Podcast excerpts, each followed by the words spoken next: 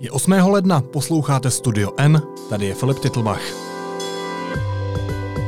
Dnes o tom, proč se v Praze zdražují už i paneláky a o tom, jaký boj se vede o nová pravidla pro exekutory.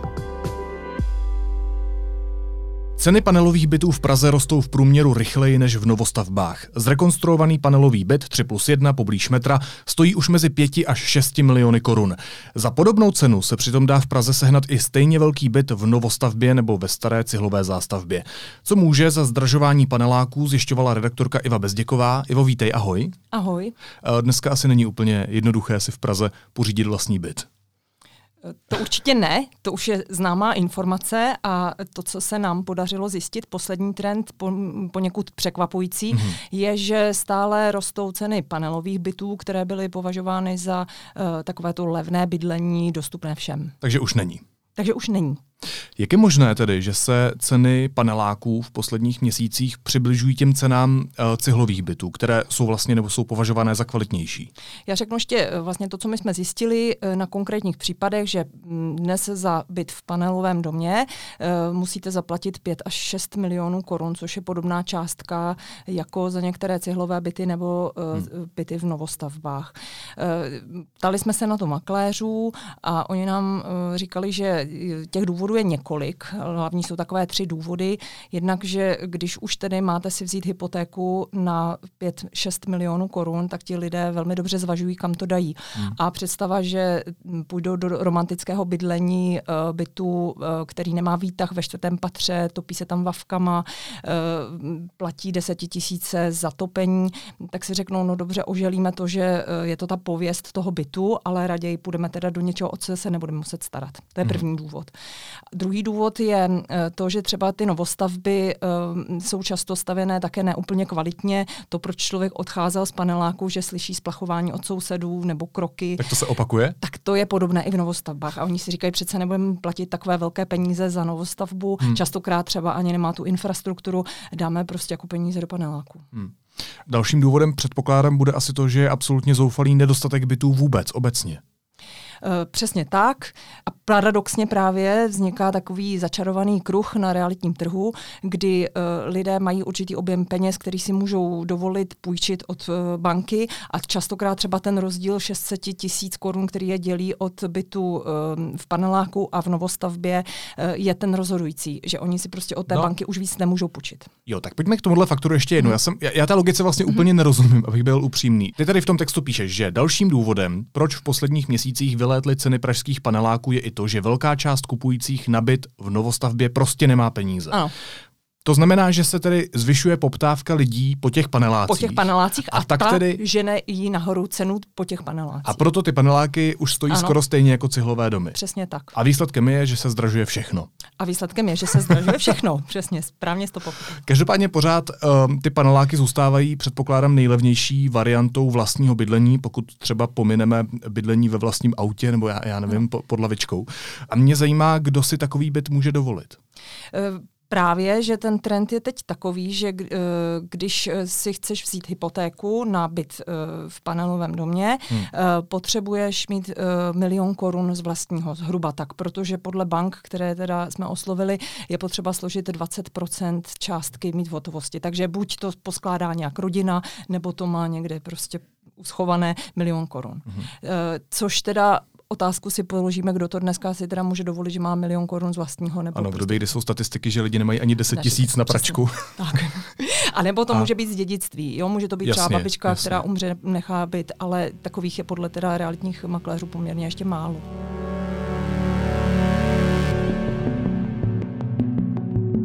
Že právo na to bydlení úplně trošku pokulhává tedy. To asi ano. A ještě jsem chtěla říct k tomu, eh, jak jsi se ptal na to, že je to nejlevnější bydlení, právě protože my jsme tedy eh, namátkou prošli ty realitní kanceláře a nabídky, tak jsme zjišťovali, že eh, vlastně to tak úplně už není pravda. Právě, že tam máme konkrétní příklady toho, hmm. že kdo dnes bydlí v paneláku, třeba v Kobylisích nebo někde na metru nebo ve Stodulkách a rozhodl by se, aby potom, aby kvůli tomu sociálnímu statutu, že nechce bydlet v paneláku, to vyměnil za, nějakou byt, za nějaký byt v novostavbě nebo v cihlovém domě, tak to to může velice snadno udělat.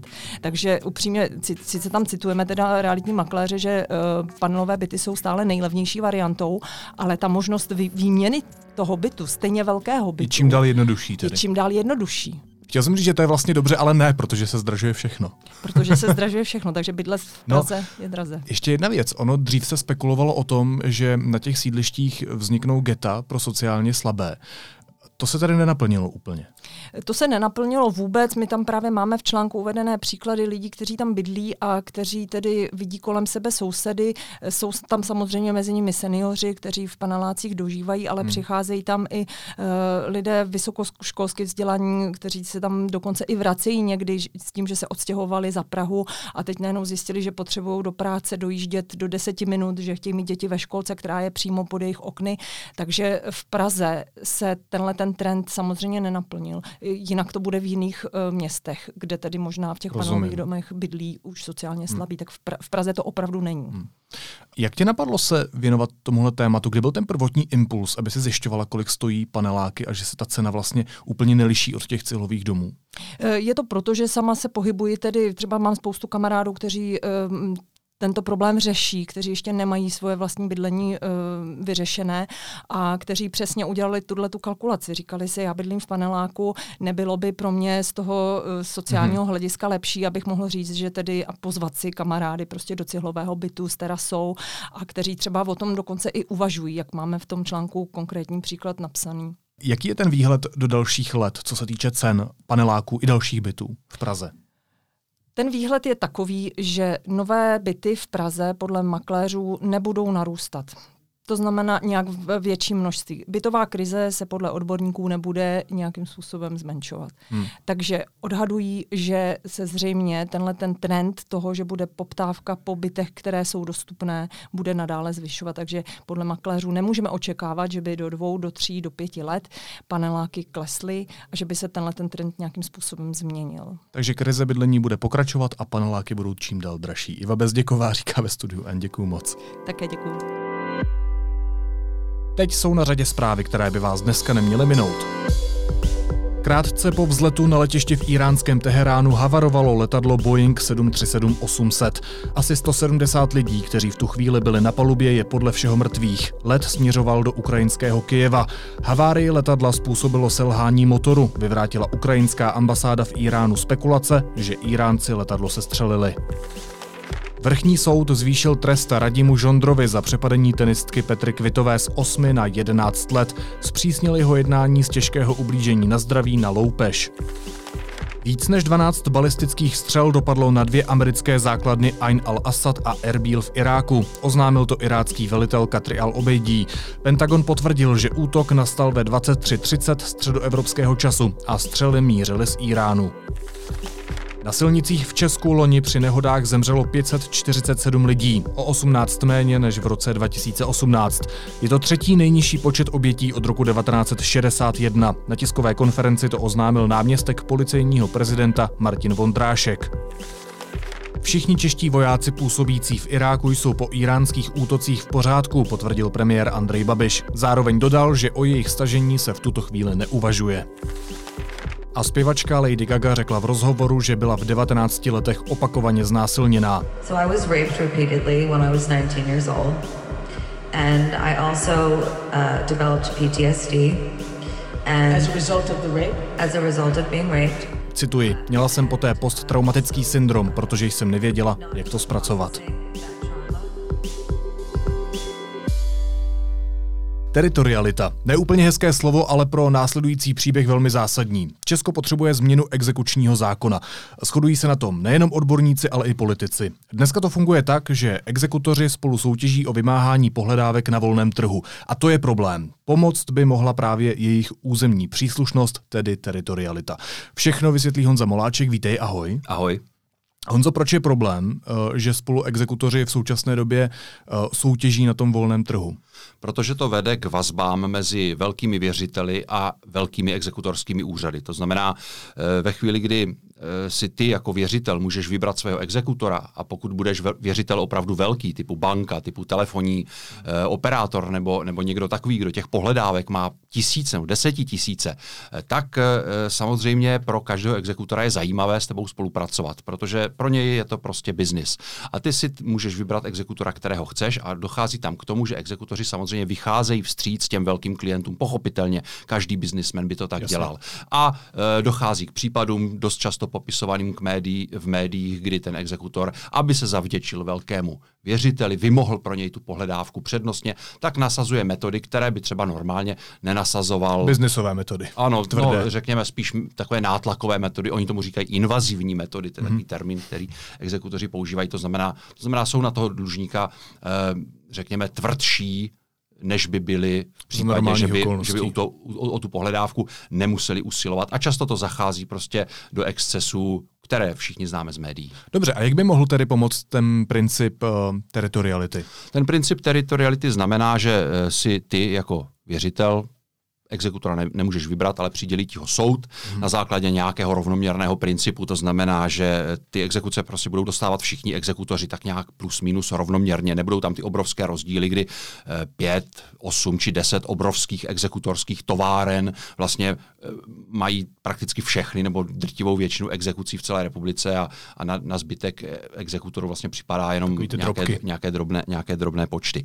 Ten exekutor bude přidělen tak, aby sídlil ve stejném kraji nebo okrese, to ještě není úplně, není hmm. úplně ještě jasné, eh, jako ten dlužník. To znamená, to je právě princip té teritoriality, ale ten zásadní princip je ten, že eh, nebude docházet k těm vazbám mezi těm klientským vazbám mezi velkými věřiteli a velkými exekutory. Kdyby ta novela prošla, tak jak přesně by to mělo pomoct?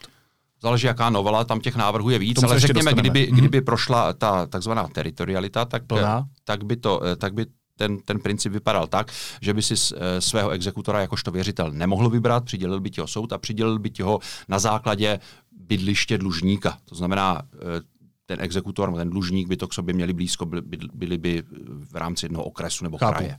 A kdyby to tedy prošlo, a ještě, ještě jednou říkám, že se dostaneme k těm uh, jednotlivým novelám, tak pro koho by to mohlo být nepříjemné? Pro koho nejvíc? Tak nepříjemné to samozřejmě bude pro velké exekutory, kteří založili svůj biznis na tom, že vlastně u sebe koncentrují ty, ty nejlukrativnější pohledávky a jejich největší počet. To znamená, ti by samozřejmě eh, ten, ten počet exekucí, které oni mají, by klesl, protože by ty pohledávky dostávaly rovnoměrně i další exekutorské úřady. Takže celkem pochopitelně ty velké exekutorské úřady se zavedení tohoto principu velice tvrdě brání už dlouho. Hmm. O tom se konec konců mluví už mnoho let, že by, že by tato změna byla provedena, ale zatím se vždycky jim podařilo tím lobbyingem tedy to odvrátit. Uvidíme, jak to bude v tomto případě. Druhý takový hráč, kterému by to nebylo příjemné, jsou právě velcí věřitelé typu banky, telefonní operátoři. Ti v tuhle chvíli si mohou vybrat exekutora, jakého chtějí, vyberou si třeba dva, tři, s nimi komunikují tím, samozřejmě dělají pomyšlení, protože hmm. je to pro ně obrovský biznis.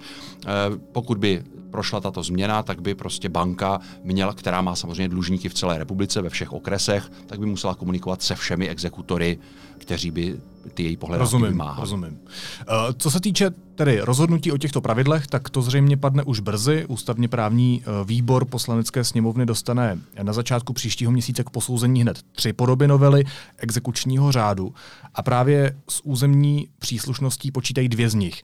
Jaká podle tebe můžou nakonec projít ta pravidla? Ty možnosti jsou tři, jak správně říkáš. V podobě tedy návrhu zákona jsou zatím dvě, ten vládní a ten, který, s kterým přišla Pirátská strana. To znamená, v tuhle chvíli jsou na stole dva návrhy. Jeden z nich nepočítá s, teritori- s teritorialitou vůbec, to je mm-hmm. ten mhm. vládní, a e, ten druhý, ten pirátský, počítá s naprostou teritorialitou úplnou, e, o které jsme se právě bavili. E, v tuto chvíli je ještě kompromisní návrh, s kterým přišel poslanec Nacher z vládního hnutí ANO, který navrhuje takzvanou částečnou teritorialitu, která by znamenala, že si můžeš svého exekutora jakožto věřitel vybrat od pohledávek s jistinou nad určitou částku. Poslanec Nacher mluví o 50 tisíci, mm-hmm. tisících korunách, ale ta částka ještě se, se může měnit. Která z těchto variant projde, si opravdu netroufám odhadnout. Ta eh, na, naprosté zrušení toho biznisu exekutorů nebo na té, té volné soutěže je samozřejmě věc, o kterou eh, řada organizací, třeba, kteří pomáhají lidem v nouzi, těm, těm obětem těch exekutorských excesů, usiluje už mnoho let, ale zatím hmm. to nikdy neprošlo. Velcí exekutor, No, protože se tomu velcí exekutoři pochopitelně velice silně brání. A to jsou obrovské, to jsou obrovské organizace se stovkami zaměstnanců s obrovskými miliardovými obraty, takže samozřejmě e, jsou to silní hráči, kteří mají prostředky k tomu, aby dokázali, prostě, aby dokázali prostě si prolobovat své zájmy. Hmm. Kdyby prošla plná teritorialita, může to mít i nějaké negativní aspekty? Mluví se o tom, nebo kritici tady tohoto uspořádání samozřejmě e, mluví o tom, že by to mohlo vést k horšímu e, horší vymahatelnosti dluhů, že by se zkrátka exekutoři, kteří eh, by měli své jisté, to znamená dostávali by ty pohledávky bez toho, aniž by se o to museli snažit, mm-hmm. tak by, eh, tak by eh, prostě se tolik nesnažili, lidově řečeno. Samozřejmě ta snaha, bohužel jejich má dost často negativní důsledky pro dlužníky, protože exekutor podle zákona musí postupovat nezávisle. To znamená, on nemůže zvýhodňovat zájmy jedné strany, protože exekuce je prostě právní jakýsi, jako řekněme, spor nebo jako právní, právní záležitost mezi, mezi dvěma e, stranami, hmm. dlužník a věřitel. Samozřejmě e, dlužník musí zaplatit svůj dluh, to je jasné, ale to neznamená, že by neměl žádná práva. To neznamená, že by se s ním mohlo zacházet jako prostě s nějakým bezceným, e, bezceným člověkem. To je prostě člověk, který má ze zákona práva a exekutory musí ctít. Nemůže zvýhodňovat zájmy, zájmy věřitele před zájmy dlužníka. Musí nestraně a nezávisle tento spor jako tím řešením. On samozřejmě nerozhoduje o tom, o tom že ten dlužník to, to musí zaplatit. O tom už rozhodl soud předtím, ale ten exekutor rozhoduje o způsobu vymožení té pohledávky. O tom, jestli e, vydraží třeba nemovitost hmm. nebo bude postupovat nějakým jiným způsobem. A tato rozhodnutí by, měla, by měl konat s ohledem na zájmy obou dvou stran. A tak to často dneska není. Honzo, ty jsi říkal, že si nedokážeš typnout, jaký z těch návrhů by mohl projít, ale zajímalo by mě, jestli vůbec některý, jestli se plánuje nějaké omezení biznesu exekutorů. No tak my jsme, my jsme vlastně se vůbec nezmínili o tom vládním návrhu. Ten sice neobsahuje zrušení soutěže exekutorů, ale obsahuje princip, eh, podle kterého by vlastně všechny exekuce u jednoho člověka, u jednoho dlužníka vlastně připadaly exekutorovi, který dostal tu první. Jo, to, mhm. znamená, to znamená, eh, po nějaké době, poměrně dlouhé by došlo k tomu, že by vlastně jeden dlužník, který má třeba pět exekucí, tak je měl všechny u jednoho exekutora, což je samozřejmě dobře, protože dneska je to tak, že když je spousta lidí, často se o tom píše, kteří mají desítky exekucí a každou mají u jiného exekutora, hmm. že musí komunikovat, prostě je to, je to opravdu jako naprostý chaos. Ten, ten stav, jaký je teď, je neúnosný. Na tom se pevně doufám, shodují úplně všichni v poslanecké sněmovně i, i odborná veřejnost a tak dále. Takže tento princip eh, projde téměř jistě. Ten, ten podporují všichni. Chápu. E, otázka je, jestli bude doplněn ještě tím zrušením té volné soutěže. Jo, tam, tam uh, už bych si tak jistý nebyl, hmm. protože tam samozřejmě proti tomu, jsou, proti, tomu jsou, proti tomu jsou velké, velké lobistické tlaky a uh, samozřejmě, pokud projde jenom ten, ono se tomu říká sněhulák, to je zajímavé, to je jako, že se ty exekuce budou nabalovat jako na sněhovou kouli na toho jednoho, na toho prvního exekutora, tak se proto vžil takový název. A, a pokud projde tohle bez zrušení té volné soutěže, tak samozřejmě zase e, jsou proti tomu velké námitky, protože to povede ještě k větší dominanci těch velkých úřadů, protože oni samozřejmě těch prvních exekucí mají nejvíc hmm. a všechny ostatní už budou dostávat vlastně jenom, jenom oni. Takže, Jasně, takže, automaticky. No, takže, hmm. takže tam proti tomu jsou také velké námitky, ale, ale těch zájmů skutečně tady v tomto biznise je tolik, je to, je to miliardový biznis, hmm. že uh, jakákoliv změna samozřejmě je velice ostře jaksi jako prosazovaná nebo naopak odmítaná. Takže těžko říct, stran. jestli uh, to omezení biznesu exekutorů uh, přijde nebo nepřijde. Já jsem velice na to zvědav. Říká Honza Moláček, redaktor Deníku N. Díky moc, Honza. A na závěr ještě jízlivá poznámka.